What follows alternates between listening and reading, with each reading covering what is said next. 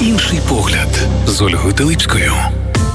Друзі, вітаю. Радіо Перше вісімдесят вісім і два еф ем. І перш ніж представити гостя, я йому зразу хочу подякувати, тому що рідко хто наважиться свій день народження прийти на прямий ефір. Я вас вітаю. Дякую, дякую, пані. Олексій Другов, економіст, керівник проєкту «Софтінвест консалтинг», професор Львівської політехніки. Дякую вам дуже, що в таку дощову, але новорічну, бо у вас новий рік, нового життя. Я вас вітаю, вам дуже дякую. Ми поговоримо ваш день народження, ну, на важку тему, пане Олексій. Я е, прослухала, зокрема, ефір передноворічний, який був на ТРК Перший Західний, і ви говорили прогнози на двадцять четвертий рік. Попри те, що ви говорили багато цифр, ви сказали одне ключове слово – страх. Страх, який виникає в очах і наших західних партнерів, і Сполучених Штатів. Вони бояться РФ, що вона може зробити, чого вона не може зробити. І е, таким чином гроші, як би ми того не хотіли, вони нам давати будуть. Тільки як, коли і в яких кількостях ми поки що не знаємо. Але ми зараз поговоримо про наші внутрішні питання, зокрема, проєкт, законопроєкт про мобілізацію. Сьогодні він в Верховній Раді, Валерій Залужний присутній, його розглядають. Він наробив дуже багато шороху, але ми поговоримо з вами в економічній, звісно, площині.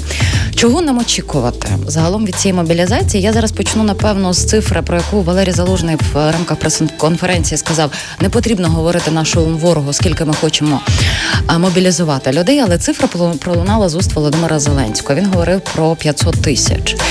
А, ось, і це впирається, звісно, в економіку, тому що кожного бійця, чи е, жінку, чи то чоловіка потрібно вдягнути, потрібно їм надати і зброї, і все обмундирування. З чим зустрінеться українське суспільство в контексті економічного?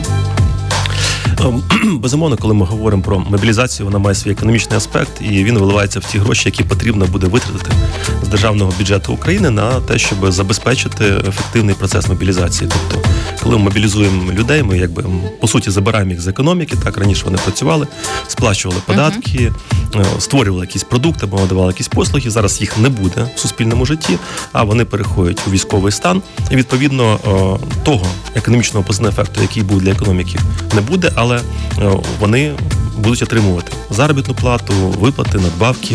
Їх потрібно утримувати, їх потрібно вдягнути, їм потрібно дати зброю. Спаються великі витрати для економіки. І тому, власне, і говорять, що війну виграє той, хто економічно більш стійкий. Так. А де гроші брати? Подивіться, тому що в нас зараз ми увійшли в бюджет двадцять четвертого року, з, боже, як воно правильно називається, там двадцять відсотків ВВП, це у нас в мінусі ми, так? Ми, так, у нас насправді бракує півтора трильйона гривень, ось. Це п'ятдесят відсотків нашої... Дефіцит, от слово дефіцит да. я забула. Видаткова частина в два рази більше, ніж дохідна. Так. І все, що ми заробляємо, як говорять економісти, ми вкладаємо в армію. Всі вже соціальні потреби, соцвиплати, це вже від наших партнерів. Ми про це теж поговоримо, поговоримо uh-huh, про так. Мінфін. Але наскільки українська економіка зможе потягнути, якщо ми говоримо про велику кількість мобілізованих? І в законопроєкті навіть вік з двадцяти семи до двадцяти п'яти, тобто ми вже менше маємо робочих е, рук, які би могли працювати на цю економіку. Усе насправді залежить від того, як цю мобілізацію потрібно буде проводити. Тому що якщо ми говоримо про те, що просто одномоментно взяти і додати до того мільйон, який є в Збройних силах України, плюс там в інших супутніх структурах ще півмільйона, то це потягне за собою приблизно, там, за моїми розрахунками, двадцять-двадцять п'ять мільярдів гривень щомісячних видатків. Тобто за рік це виліться в триста-триста п'ятдесят мільярдів гривень, яких насправді в бюджеті на закладних просто немає. Інша справа, коли ми говоримо про мобілізацію, як необхідність певної ротації, заміни тих, які бійців, які вибувають, чи тимчасово вибувають, і так, і це просто йде фактично як заміна, або там невелике підсилення, там певно невеликими групами, числами, там тисяча людей, п'ять тисяч людей. То звичайно, що якщо ми говоримо про півтора трильйона, яких нам бракує, якщо нам забирають ще плюс-мінус десять-двадцять мільярдів, це не буде грати насправді визначної ролі. Тут головніше питання, скільки ми отримуємо за кордоном, а не якщо ми говоримо про такі невеликі суми. Тобто є два різних підходи. Перший підхід, який всім лякають, що ще пім зразу п'ятсот тисяч, одразу туди мобілізувати. Але зразу, дивіться, ну, якщо навіть так подивитися, зразу так не вийде, тому що, як Валерій Залужний каже, поки не навчать бійців, ніхто їх на передову не пустить. З того моменту, як людина її мобілізують, вона mm-hmm. ж перестає працювати на економіку і потрібно здійснювати виплати. Так? Тобто, якщо ми говоримо просто зразу одночасно, якщо ми мобілізуємо п'ятсот тисяч людей, це плюс двадцять-двадцять п'ять мільярдів гривень в місяць, яких насправді немає. І, тобто, ці гроші ми не знайдемо в нашому бюджеті. Як робили минулі роки, от коли йшла мобілізація. У нас, якби, двадцять третьому році нам насправді дали більше міжнародної допомоги, ніж нам було потрібно. І за рахунок цього ми переглядали бюджет. Тобто ми переглядали його три-чотири рази протягом року. І ми весь час додавали то сто п'ятдесят, то двісті, то триста мільярдів на армію. Так? Ці гроші йшли на збільшення виплат військовим. Ми говорили по тридцять тисяч, п'ятдесят тисяч, сто тисяч гривень додаткових виплат. Це гроші, які йшли на закупівлю зброї, на утримання військових і так далі. Але їх можна було знайти за рахунок того, що двадцять третій рік в плані фінансовому, за рахунок великої міжнародної допомоги, там сорок два мільярди до нас зайшло доларів, якщо в переводі брати, нам вдалося перекрити повністю витрати на соціальну сферу і знайшли можливості, резерви, щоб збільшити витрати на військо, на армію. Чи зможемо це зробити в цьому році? Ми цього точно не зможемо зробити ні в січні, ні в лютому. Тому що нам просто, ми зараз не отримуємо фактично міжнародної допомоги. Ми живемо зараз за, тух, за рахунок тих резервів, що у нас залишилось з двадцять третього року, то, що ми не витратили. Uh-huh. І плюс у нас є такі певні, так, скажімо так, заначки, так. Тобто певні кредити, кредити, які ми можемо взяти під гарантію Канади, під гарантію Японії, так. Чи, можливо, якісь певні кошти зможемо отримати на ВФ, вже говорять, що у березні, так. Але це все тимчасове рішення, так, немає впевненості. Якщо ми зараз знали б, що ЄС нам дає вісімнадцять мільярдів, Штати дають нам десять мільярдів, так, на соціальні uh-huh. речі, тоді, да, ми насправді могли задуматися і сказати, так, ми порахували, подивилися, і в березні, наприклад, ми можемо додати на армію ще п'ятдесят або сто мільярдів. Бо ми отримали більше від податків наших, які зараз себе запланували. Поки цього немає, говорити про якусь масову мобілізацію просто економічно не буде чим її перекрити. А, а тут варіантів залишається насправді небагато. Тобто завжди можна гроші знайти, так? Там говорять деколи, ну, друкувати можна. Можна. Ну, дивіться, я не економіст, але я знаю, що друкування грошей, воно ніколи добрим нічим не закінчується. Ну, в чому недоліки друкування грошей? Якби в нашому меморандумі з МВФ прописано, верніше, в наших домовленостях з МВФ передбачено те, що ми насправді могли би ще двісті мільярдів гривень в цьому році додрукувати. В чому недолік? Недолік в тому, що додатковий друк mm-hmm. грошей, тобто коли Національний банк їх друкує, там під різними соусами видними, чи, чи це ОВДП, чи там пряме якийсь внесок у наш державний бюджет. Бувають різні варіанти. Але в будь-якому випадку це призводить до того, що збільшується одночасно грошова маса, без збільшення товарів і послуг, і ми отримуємо інфляцію. Інфляція, а інфляція – це знецінення наших заробітних плат, це знецінення наших заощаджень в гривні і так далі. Тобто це оцей недолік, так? Тобто ми вирішуємо питання одномоментно на сьогодні, так? Ми виплатимо заробітну плату. І це краще, ніж не платити заробітну плату uh-huh. взагалі. Це було під час війни, бо це, соціаль... це дуже велика соціальна напруга і додаткові проблеми е, суспільні. О, це краще, але воно ж потім, через два-три місяці, ми всі платимо за те, що ми ці гроші надрукували. Uh-huh. За рахунок знецінення своєї заробітної плати. Тому рішення непопулярне, але як крайній варіант, звичайно, у нас, якщо у нас не буде виходу, і та допомога, яку нам обіцяли, вона не надійде, я думаю, іншого виходу у нас не буде. Крім того, що насправді от, от цей механізм запустити, цих от п'ять мільярдів доларів, які в нас погоджені, ну, доведеться додрукувати. Як було у двадцять першому році, наприклад. Таке так. відчуття, що високосник рік вже вступає в свої. Олексій, скажіть, будь ласка, от економіка, вона оперує такими поняттями моральне? Чи вона все-таки оперує цифрами? Люди, які керують економікою, вони, безумовно, можуть керуватися або не керуватися моральними принципами, так, а можуть угу. керуватися бізнес-принципами. От до чого я підвожу? Тому що е- кілька днів тому на шпальтах Форбс вийшла стаття. Е- вони посилаються на джерела в Офісі Президента. Е- умовно кажучи, якщо в тебе є гроші, е- то ти можеш задонатити собі життя за рахунок іншого. Сьогодні вийшла стаття у бі бі сі, вони також посилаються на неназвані джерела, в тому ж таки Офісі Президента, там це підтверджують. Плюс сьогодні Мар'яна Безугла влаштувала опитування в себе на сторінці, і ми розуміємо, що вже розширяється картинка, тобто влада десь нас апробовує. Тимофій Милованов, колишній міністр економіки, сьогодні запропонував так витягнути лотерею, будеш ти жити чи ти будеш воювати. І складається, скажімо так, от ну, в мене е, дуже важко зрозуміти, Мар'яна Безугла там оперує. Якщо ви в місяць хочете, зможете заплатити двісті тисяч гривень, чи ви би на це погодилися. Для мене загалом людина, вона не є ресурсом. Людина – це є цінність. Але ми живемо зараз в такий період великої війни, коли усвідомлюємо те, що ми...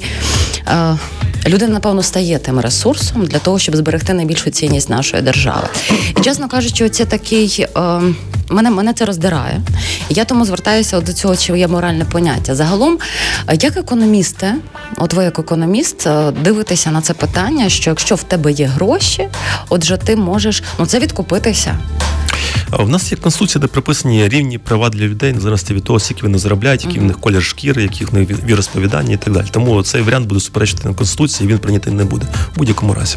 На рахунок цієї лотереї, знаєте, ну це воно от насправді ви говорили про якісь моральні речі, воно виглядає так, як жертвоприношення, знаєте, кому не повезе. Це так не має бути.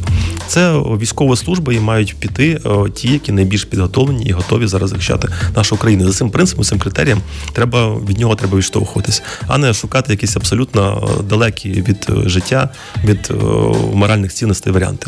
Звичайно, якщо дивитися на з точки зору економічної, от якщо ми хотіли би підвищити надходження в бюджет, ну давайте зробимо так, що хто буде більше податків платити, того не будемо забирати, а хто менше буде платити, той буде менш цінний. Знову кажу, це юридично суперечить нашій Конституції, де написано прописані рівні права і рівні обов'язки для всіх громадян України, тому цей варіант прийняти не може бути в принципі. А, окей, спасибі вам. Е, дивіться, якщо говорити про роботу ТЦК, те, що є, висвітлюється офіційно і неофіційно, дуже багато людей забирають е, професій робочих.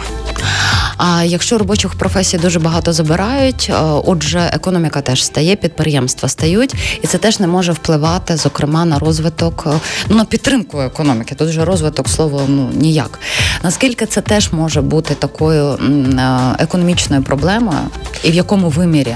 Воно вже є величезною економічною проблемою, тому що коли ми подивимось, наприклад, на будівництво, то багато будівництва зараз простоює. Чому? Uh-huh. Бо нема кому будувати. Просто немає людей, яких, які готові зараз йти на цю будову і працювати. Величезна проблема зараз в тих, хто має якісь виробничі ресурси у Львові, навколо Львова. От ми недавно говорив з данськими інвесторами. Вони говорять про те, що є фабрика недалеко від Львова, і вони не можуть знайти людину, яка готові платити до тисячі доларів в місяць, щоб вона там працювала. Бо їх просто нема. Ось чому справа. Або вони воюють, або вони виїхали за кордон, або вони не годні і не хочуть працювати. Uh-huh. Тому ця проблема, от економічна, браку кадрів, вона вже дуже жорстко насправді в Україні стоїть. А коли і ми її відчуємо от економічно, так? Справа в тому, що ми вже її відчуваємо. Ті надходження бюджету, які ми маємо, якщо, uh-huh. умовно кажучи, от завод не працює через те, що нема кому працювати. Він ж, це ж люди не отримують заробітну плату, не виробляється продукція, uh-huh. не сплачуються податки. Тобто от ми отримуємо зараз якийсь рівень податкових надходжень. Вони, якщо б цей мільйон людей, там, нехай половина, п'ятсот тисяч з них працювали б на економіку, надходження було б насправді вищими. Uh-huh. Так, деколи там говорять таким чином, що військовослужбовці, вони ж сплачують податки, сплачують, і ЄСВ за них сплачують, сплачують, це все правда. Але вони не створюють додаткового продукту в економіці, так? А що таке економіка? Це продукти і послуги, які створюються в якійсь країні протягом року. І це все потім ділиться, от результати uh-huh. цих о, плоди цього всього, вони розподіляються потім в суспільстві.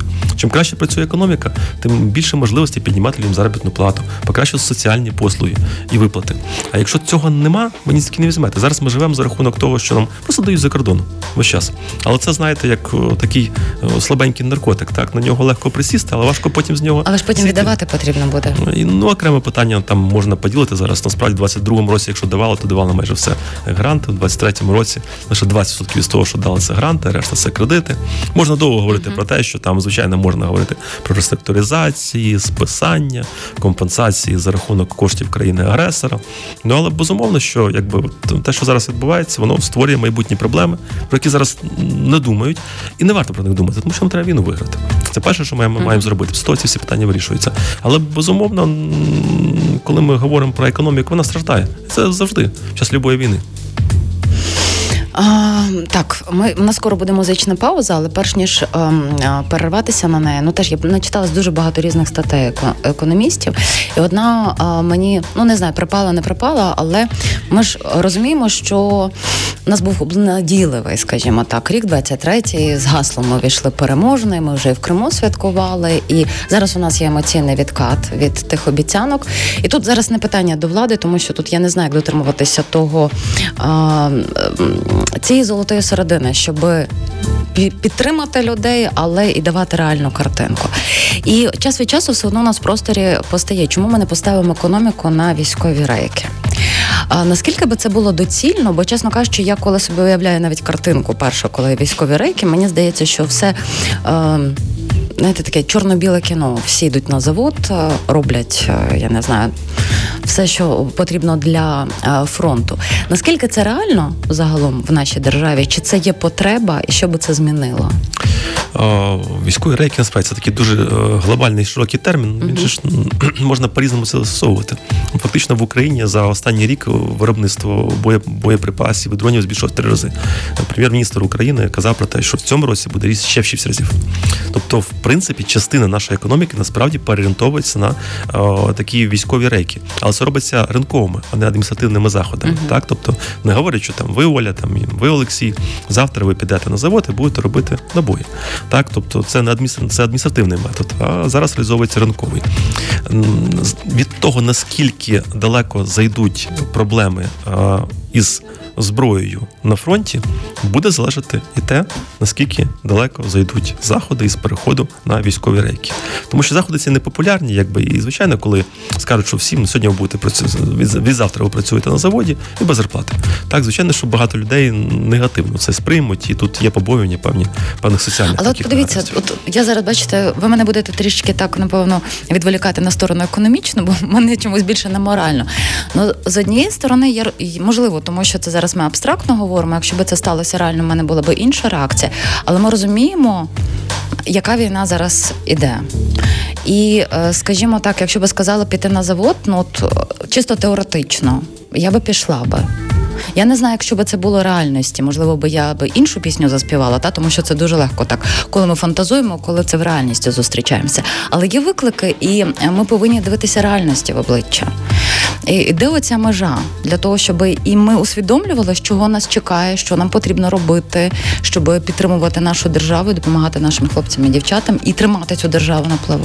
У нас є законна влада, яку ми обрали, яка вибирає методи і інструменти реалізації нашої економічної, ага. соціальної і військової позиції, військової політики. І тому, якщо таке розпорядження поступить, звичайно, так само, як питання з мобілізацією, так, говорять, приходить повістка людині, вона має з'явитися військкомат і потім приступити до служби в Збройних силах України. Якщо б така повістка, мовно кажучи, приходила б на завод людям, вони більшість би пішла, Оля. Тут, якби, я думаю, абсолютно, тим більше тут насправді є питання, там певні роботи можуть виконувати жінки абсолютно нормально в тилу. Так. Не могли б це здійснювати.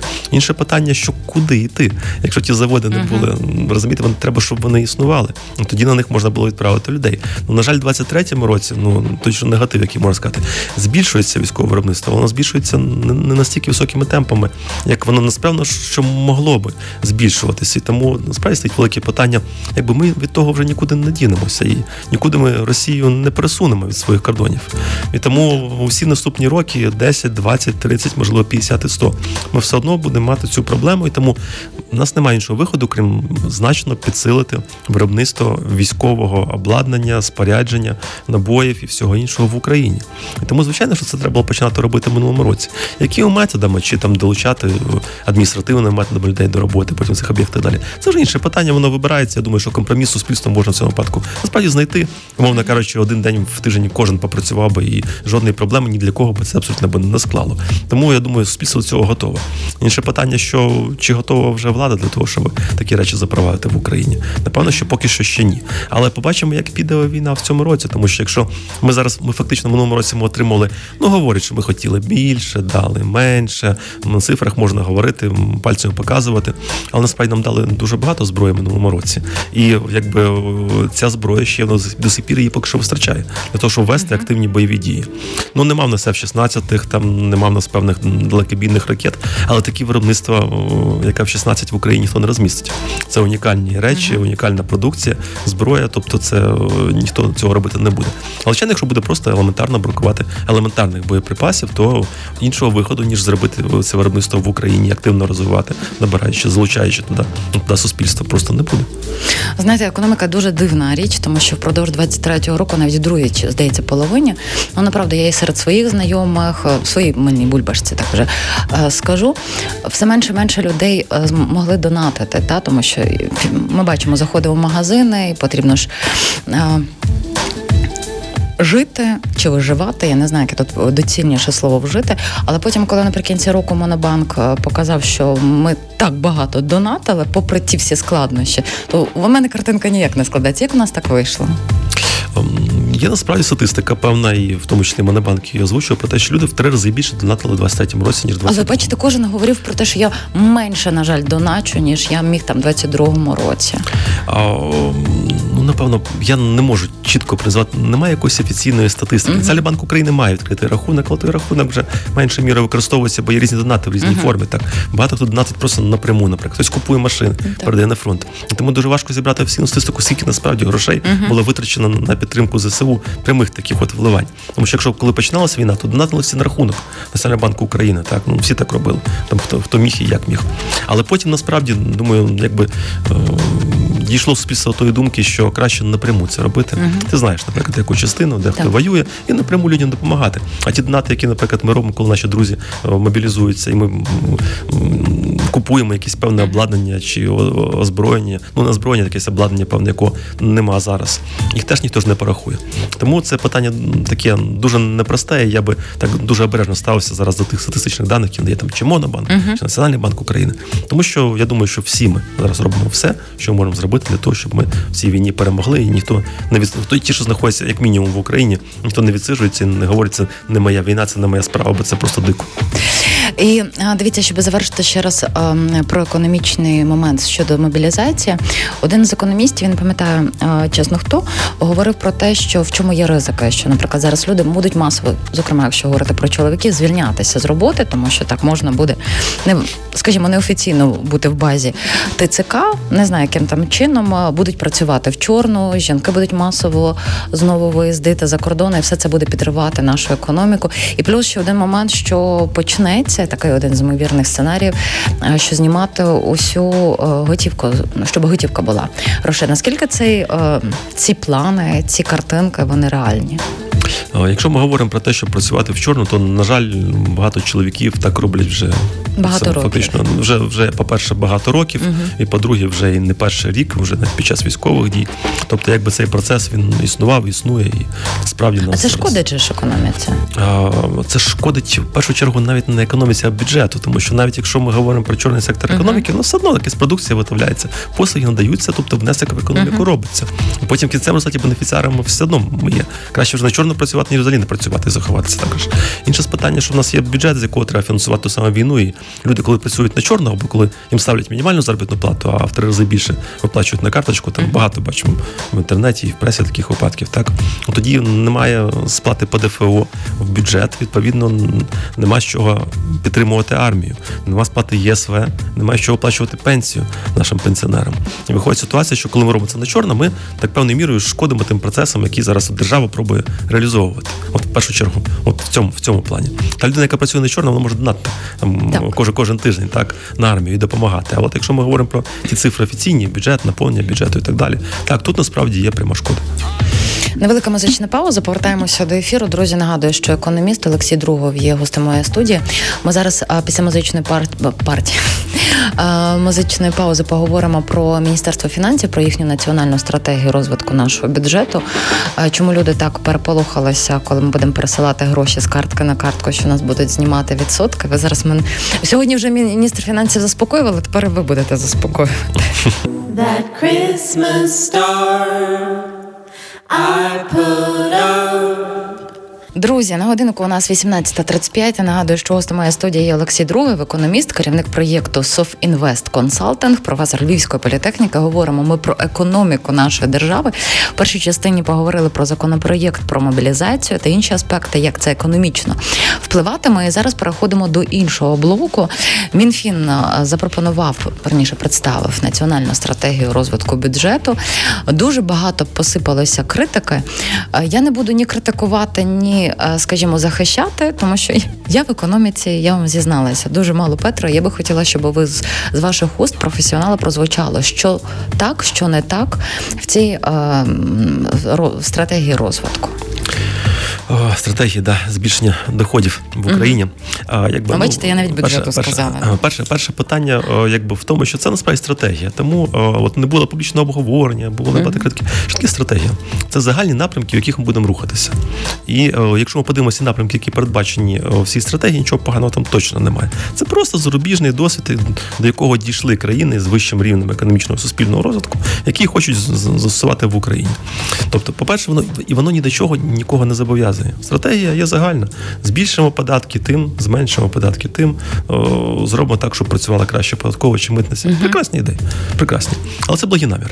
або неблагі для когось, так? Ну, ви але, знаєте але... ж це прислів'я, куди вони ведуть, ці дороги з благими намірами? Безумовно, так. Але тому, напевно, так наші люди вже гостро реагують на, на, на, на любий рух, який відбувається. Так?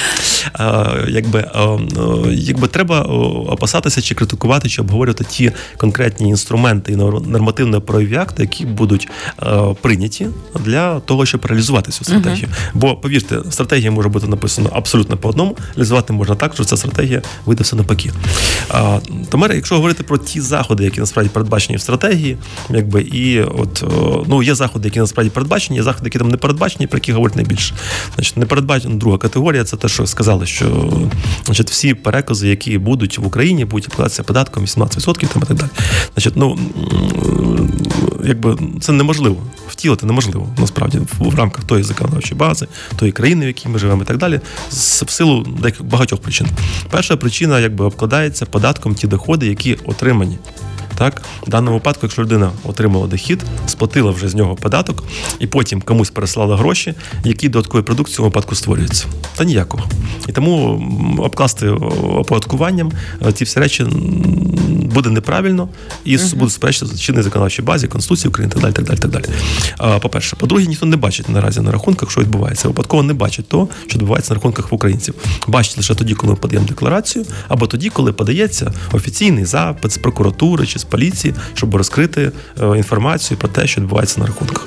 Тобто є різні причини, які цього зробити не дозволяють. Ну і нарешті, якщо говорити про якісь там абсолютно такі суспільні речі, ну добре, я маю сина, який, наприклад, навчається там в Києві, і я перерахував йому гроші, бо йому треба заплатити за гуртожиток.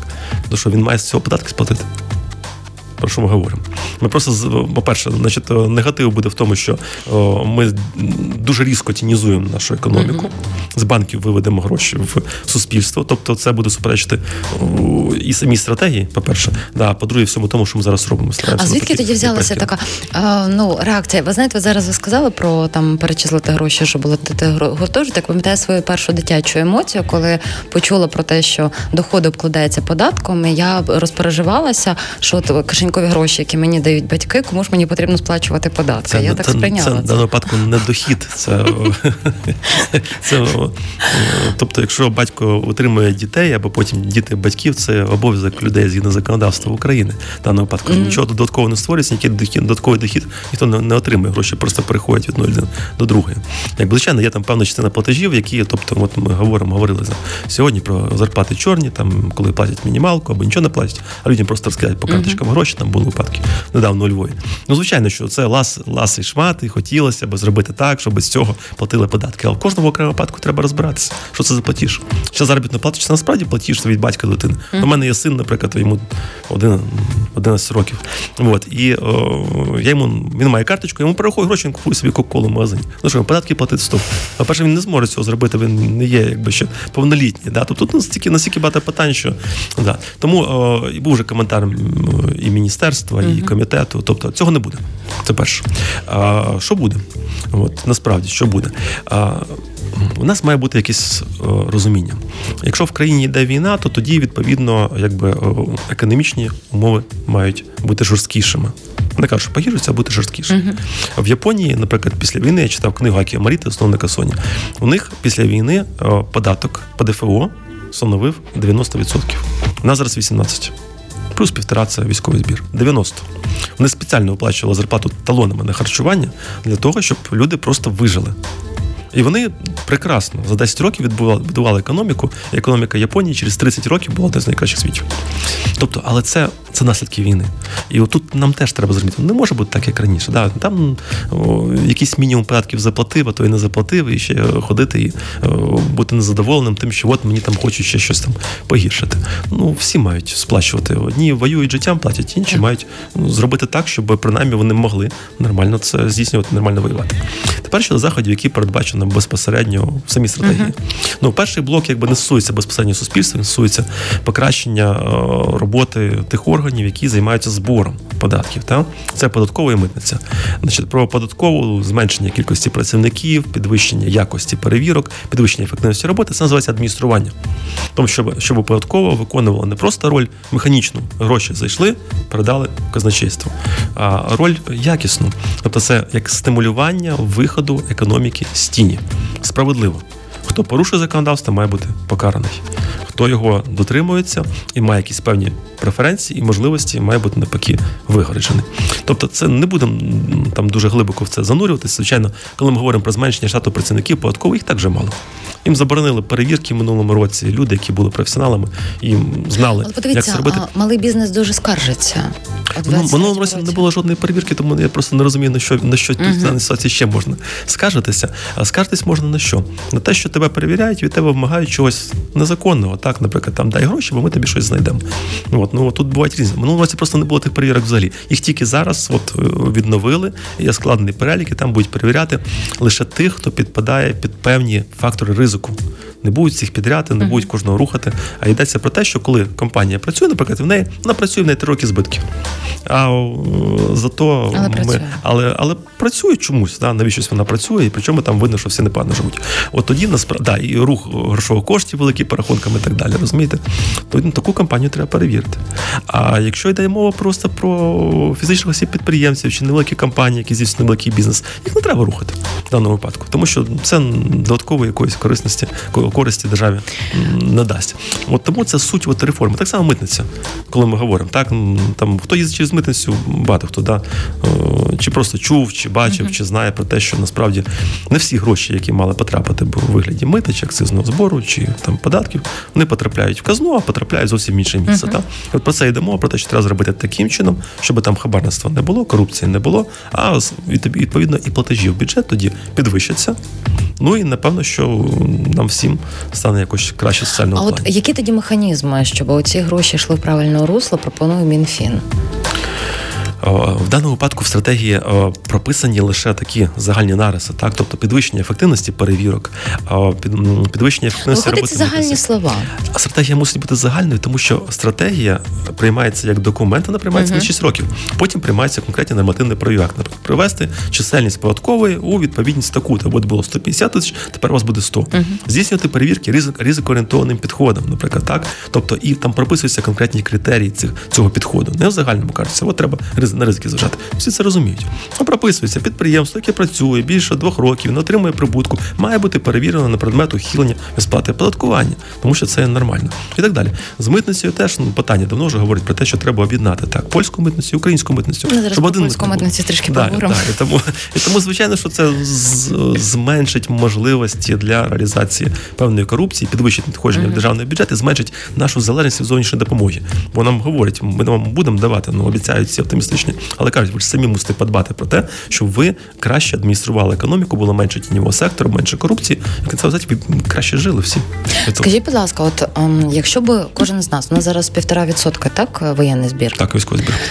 Якщо б нам його збільшили, наскільки б це вплинуло позитивно на економіку, як би за вашими спостереженнями на це зреагувало суспільство? А справа в тому, що у нас якби є зараз таких два прямих податків з фізичних осіб, це військовий збір, ну збір, збір і податок, да, ПДФО це податок, військовий це збір. Справа в тому, що в даному випадку ніякої різниці між одним і другим немає, просто взагалі принципу. Ну, просто всі потрапляють в бюджет. Якщо раніше там частина от цих півтора відсотка, вони йшли на армію, а решта йшли там на інші питання. Тепер вони всі йдуть на армію. Тому, якщо ми говоримо ПДФО і військовий збір, ми маємо то саме на увазі. У нас просто є податок дев'ятнадцять цілих п'ять десятих відсотка. Угу. Називати можна як завгодно, і різними соусами можна палити те, що ми хочемо комусь загодувати, але звичайно, що от і звичайно, що простіше було б говорити, що давайте підвищимо військовий збір, ми не будемо рухати ПДФО, але це ж буде маніпуляція в даному випадку прямою чистою. Бачите, дякую. Бо я таку думку очула, думаю, мені потрібно вас перепитатися.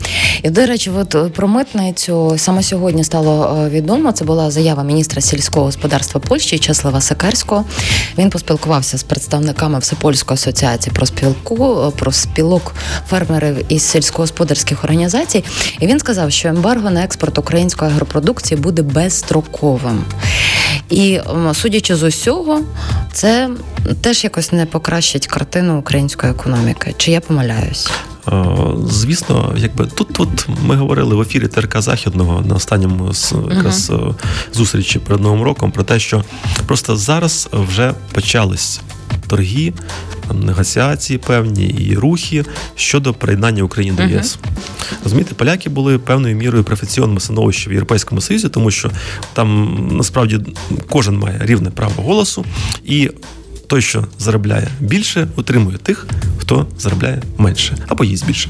От, якби це побудова системи Європейського Союзу, щоб ну, змотивувати нових членів робити те, що їм говорять, mm-hmm. це сказати, політично. Ще теж не завжди працює, ми бачимо Угорщину і як працює воно там. Але в більшості випадків воно насправді спрацьовує. Тобто дають німці, які заробляють більше, дають гроші полякам, а поляки роблять те, що хочуть німці. Глобально. Але справа в тому, що коли розшириться ЄС, Україна зайде в Європейський Союз, вже пораховано, що фактично ті дотації, субсидії, які отримує сільське господарство mm-hmm. Польщі, це більше сорок відсотків європейського бюджету. Це дотації сільському господарству. Одна з головних статей розвитку. Ну, витрат. І о, всі субсидії підуть не Польщі, а в Україні. І тому вже зараз вони починають ставити свої вимоги і умови, щоб не сталося так, що вони дуже добре жили, бо в Польщі, мовно кажучи, от з тих розмов, що я мав в Польщі, то можна було мати землю, нічого не робити, субсидії все одно платили. Або здавати в оренду і отримати субсидії. Робити. А в даному випадку, якщо субсидії будуть тепер не Польщі, бо вона не буде саме бідною, субсидії підуть на Україну, і вони зможуть їх отримати. Вони дуже переживають за цей випадок, і звичайно, що ну, кожен бає за своє, і тут це дуже яскраво, до речі, проявляється. На рахунок там політичної позиції міністра, якщо не помиляюсь, там всіх зараз мають поміняти ще ж. Там якраз після того, як Туск став прем'єр, стане став прем'єр-міністром, там в мене теж було відчуття, що він тільки має стати, він вже став. Ні, він вже став насправді, і там, якщо не помиляюсь, мають всіх міністрів так само поміняти в цей момент. Але я думаю, що політичне рішення буде знайдено, але зараз от шукається, кожен показує, якби от ідуть торги.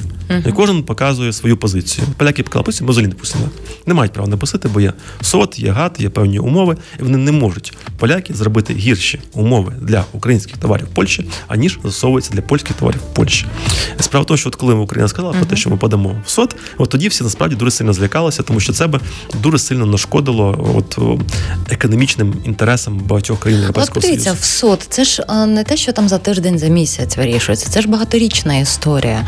І плюс один з гостей, коли якраз розпочиналася криза, скажімо так, прикордоння Польщі і України, мені дуже сподобалося, як він сказав в ефірі, про те, що чому Україна е, дуже чітко стоїть на своїх позиціях. Тому що якщо зараз ми поступимося Польщі, Польща і потім в майбутньому, ми прокладаємо шлях в майбутньому взаємостосунків наших держав, і вона почне знову е, перемагати, ну не те, що перемагати, тобто, щоб її голос був вищим, а ми тут повинні відстояти свою позицію. Вона мені дуже пропала до душі, ця думка. А, ну, поляки завжди дуже жорстко вистоювали, вистоювали свою позицію Європейського Союзу на рахунок дотацій і всього іншого, і їх за це не дуже люблять в Європейському Союзі, якщо зварто говорити. Ну, справа в тому, що ми маємо робити так само, бо якщо ми займемо яку позицію, що робіть, що хочете, ми не будемо зависаритися, бо в наші друзі, в наші колеги, в наші сусіди, ну, звичайно, це не принесе користі українській економіці uh-huh. і українським фермерам, так, тому що насправді вартість о, сільськогосподарської продукції в Україні менша, аніж в Польщі, в силу різних причин, в тому числі там меншої заробітної плати uh-huh. і так далі. Вона більш конкурентно здатна на європейському ринку. І поляки просто бояться того, що вони залишаться без прибутків і о, збанкрутують частина їхніх фермерських господарств наслідки таких речей. Тому зараз вони роблять все можливе, щоб витиснути зараз гарантії собі на майбутнє про те, що такого не відбудеться. Ну, на жаль, це дуже негарно виглядає насправді от, відносно України. Країна воює, захищає кордон фактично Європейського Союзу, а тут тобі кажуть, ну окей, але да, ти не зможеш машини проїхати через кордон. Це дуже несерйозно. Ми і почали, по суті, ефір зі страху. Ваша цитата наприкінці року про те, що світ боїться Росію. Я думаю, що останні дні, коли вчора офіційна позиція Франції з приводу Білгороду, я там я зайшла спеціально подивитись телеграм-канал Медведєва, написав, що французи ніколи нам не були друзями. Президент Єврокомісії теж дуже висказався з приводу обстрілів українського. Ми бачимо, як поступово поступово навіть Німеччина зараз стала лідером підтримки лобіювання українських інтересів, чого ми не бачили на початку Великої війни. І з приводу от, страху Польщі за її майбутнє, страх е, того, що Росія прийде не тільки до Польщі, загалом до кожної країни, буде стимулювати те, що першого лютого, коли збереться комісія, Єврокомісія, і будуть говорити, можливо, не про п'ятдесят мільярдів євро, а наприкінці року була озвучена сума двадцять мільярдів, тому що дуже там впирається Орбан, вже нині згадуваний, але все-таки ця допомога буде. І, е, і від Сполучених Штатів, зокрема, коли в нас і Конгрес, ну я не знаю, вони повиходять з різдвяних свят. І за вашими прогнозами, наскільки, коли можна очікувати ці перші транші, в якій вони кількості будуть, суто економічні прогнози? Якщо ми говоримо про страх, то насправді мене один просто маленький приклад. Мене знайомий Олівер, і на початку війни я написав всім знайомим за кордон, каже, підтримуйте Україну, хто як може, mm-hmm. там хто грошима, хто політично, тобто хто на якому положенні був. А він мені сказав таку гарну річ, каже, Олексій, ми дуже, ми всі боїмося. Каже, от Німеччина після Другої світової війни їх просто виховували в такому страху перед війною, що це найгірше, що може бути. Вони дуже бояться війни, дуже бояться Росії, бояться її танків, і тому, звичайно, це один із факторів, який мотивує їх до того, щоб mm-hmm. давати нам те, що ми просимо. І Німеччина зараз є світовим лідером по економічній і фінансовій допомозі mm-hmm. України. Не США, а власне Німеччина, тому що вона найбільше робить найбільший внесок Європейський Союз. Європейський Союз нас найбільше підтримує. І тому це правда. А, тому, звичайно, що це певною мірою так от воно в, в такий спосіб воно буде працювати. Тобто буде? А, на рахунок, да. Прогнози, по, прогнози річ невдячна. Будьте астрологом трішки. Ну, є астрологи в інтернеті, да, я думаю, вони краще від мене розкажуть. Ну, але якщо по-серйозному, то, звичайно, що Європейський Союз кошти дасть. А, інше питання, що воно розтягується в часі, вже говорять про те, що якщо першого лютого буде форум, то поки приймуть політичне рішення, зроблять економічне, потім ті гроші треба десь взяти, їх в бюджеті ж нема. А, і потрібно, тобто їм треба виписати облігації, залучити гроші, передати ці гроші Україні. Облігації треба виписати, їх треба продати комусь. Це займає час, тобто там до місяця часу воно може зайняти. І тут якби питання, звичайно, що ми просили п'ятдесят мільярдів, і о, була мова про те, що з них дванадцять, дванадцять. Спочатку ми просили вісімнадцять мільярдів прямої бюджетної підтримки, звелась до дванадцять мільярдів бюджетної підтримки на двадцять четвертий рік, це по одному мільярду кожен місяць. Uh-huh. Це вже на півмільярда менше, ніж нам давали у двадцять третьому. Ну і окремо питання стоїть про військові підтримці. Бо ми всі оперуємо цифрами там десять мільярдів США, десять мільярдів ЄС, і нам хватить, щоб закрити діру в бюджеті. Нічого не хватить. Тому що о, коли ми говоримо про допомогу, наприклад, США, от там uh-huh. взагалі ситуація дуже туманна. У них вибори на носі, і кожен б'ється uh-huh. за своє, і там оця от вибор, виборча метушня, вона дуже сильно ушкодила Україну, справді. Там має бути не десять мільярдів, а сорок сім мільярдів. А тридцять сім мільярдів – це зброя, яку мало отримати. Уявіть собі, де ми візьмемо ще тридцять сім мільярдів, крім тих тридцять, які нам потрібні для того, щоб цю зброю закупити. От в чому ще одна проблема, про яку дуже мало зараз говорять. Бюджетна підтримка на зарплати uh-huh. – це одне, а воювати чим ми будемо? Бачите, от сьогодні теж вийшла стаття на Newsweek. Вони пишуть, і там багато ж офіційних осіб в Сполучених Штатах, про те, що вже вийшов термін давності атак мсів, і вони хочуть їх утилізувати. І дуже багато виступають, ну куди ж їх утилізувати, потрібно їх відправляти українцям, тому що це умовний термін давності. І тут мені сподобався один з експертів, це Бен Годжес, генерал у підставці. Він сказав, що тут радше буде, коли прийметься рішення, воно буде радше не військово-політичне, якщо дозволять їх утилізувати. Ну, можливо, утилізують, потім Україні відправлять. От, от я теж, знаєте, про це думаю, тому що багато з чого так само про атаку. Ми вам відправляємо, а ми про них дізналися, коли вони вже були застосовані. І, до речі, знаєте, ще наостанок Сергій Марченко. Ми ще про стратегію.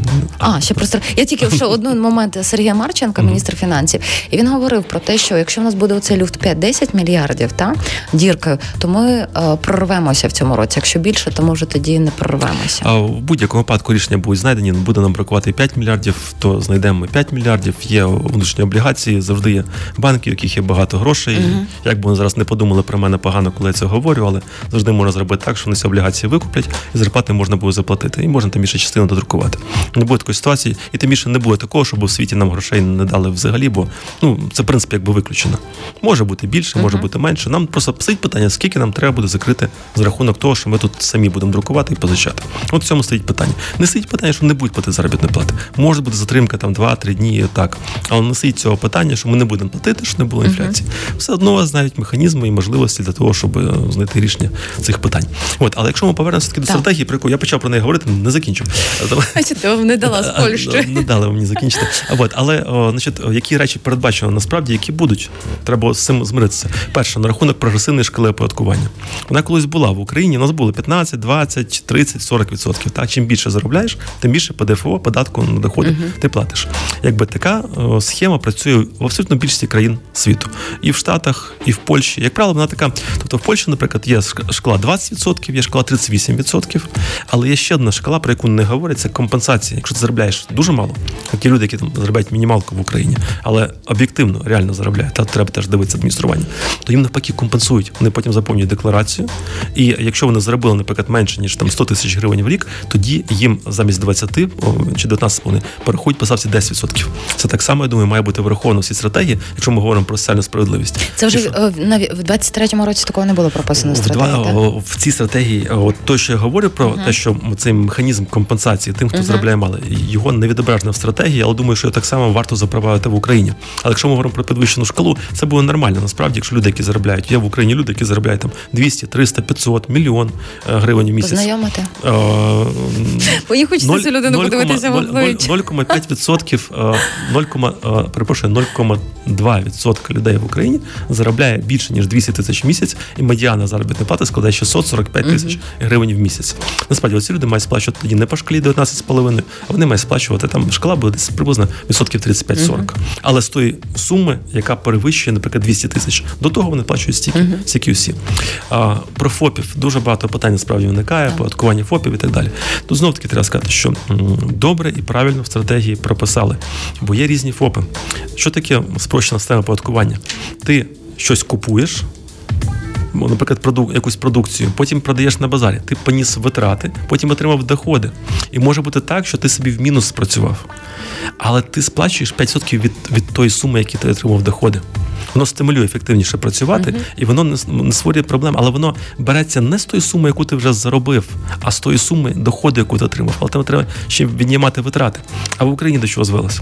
Багато людей, замість того, щоб офіційно працювати по трудовій угоді з наймачем, вони працюють як ФОПи, багато ай ті-компаній цим займаються, так? Тобто отримують великі заробітні плати, а сплачують п'ять відсотків. Але ж витрат вони не несуть на те, щоб здійснювати цю діяльність. І тому дуже добре в стратегії прописано, що для різних видів діяльності буде різна ставка оподаткування. Для того, хто несе витрати і отримує доходи, mm-hmm. має бути п'ять відсотків. Наприклад, там, ті, хто займається там, торгівлею, дрібним бізнесом. А для тих, хто працює, займається адмініструванням, займається ай ті-послуг, має сплачувати більше. Про це вже колись мова була, ну дуже так було негарно сприйнято ай ті-фахівцями. Бо якщо буде дев'ять відсотків, то всі вийдуть з України. В Польщі треба сплачувати сорок відсотків. Хочете виїжджати? Виїжджайте, сплачуйте. Вот. Зараз ну, і не вийдуть. Зараз і ну, народні обранці не зможуть усі виїхати. Абсолютно. Навірно. От, якби, і це от основні речі, які закладені так по великому рахунку. У, ну, якщо ми говоримо про підвищення акцизів, на алкоголь, uh-huh. на тютюн, про це прописано далеко в часі. І ті заходи, які я говорив, в двадцять четвертому році вони ще не мають бути реалізовані. Ні прогресивної шкали, ні збільшення оподаткування для ФОПів. Це зараз будуть напрацьовувати з документи, обговорювати з суспільством і приймати якісь зважені рішення, але вони мають бути прийняті, нам треба більше на себе заробляти. Подивіться, це якраз оці реалізація цієї стратегії, ці механізми, про які ви говорите, які будуть прописані. Вони для того, щоб берегти українську економіку в час війни, чи все ж таки вони розраховані, скажімо так, знаєте, є політичне рішення, на жаль, я беру його лапки, коли розраховую там електорально на один-два роки. А є таке стратегічне, коли на розвиток всієї там держави нашої на сто років вперед. Наскільки це короткотривало чи довготривало дистанція? Якщо ми хочемо йти в ЄС, якщо ми не хочемо займатися популізмом, uh-huh. то ми всі речі маємо прийняти. В нас немає іншого виходу. Якщо ми хочемо гуляти наліво, направо, може так, може на так, і жити, як жили, не сплачувати податки, не показувати mm-hmm. те, що ми заробляємо, оформляти на бабцю будинки і так далі. Звичайно, це інша історія. Нас є, є нас, нас, і нас Європейський Союз не приймуть. Якщо ми хочемо, ми беремо mm-hmm. курс сюди, всі мають це зрозуміти, визнати і погодитися, платити те, що треба платити. Тим більше, що податки у нас в Україні значно нижчі, ніж у багатьох країнах Європейського Союзу. Mm-hmm. Наприклад, в Данії о, мій знайомий, він сплачує шістдесят вісім відсотків податку з того прибутку, який він отримує. А дивіться, давайте пофантазуємо, якщо б у нас такі запровадили податки навіть не в час війни, але от маючи нинішню таку ментальність українців, що б у нас в суспільстві сталося? Нас спробували запровадити для ФОПів податки замість п'ять-дев'ять відсотків, і це нічим не закінчилось, бо було дуже сильне обурення, що це дуже висока ставка. Це була неправда, маніпуляції. Кажу, я вже про це фактично uh-huh. говорив. Ну, треба це сприйняти, як є. І тим більше зараз, поки йде війна, військовий час, насправді можна деякі речі десять разів не пояснювати, не перепитувати, uh-huh. а просто зробити. Бо якщо ми не зробимо цього зараз, нам складніше буде це зробити це в майбутньому.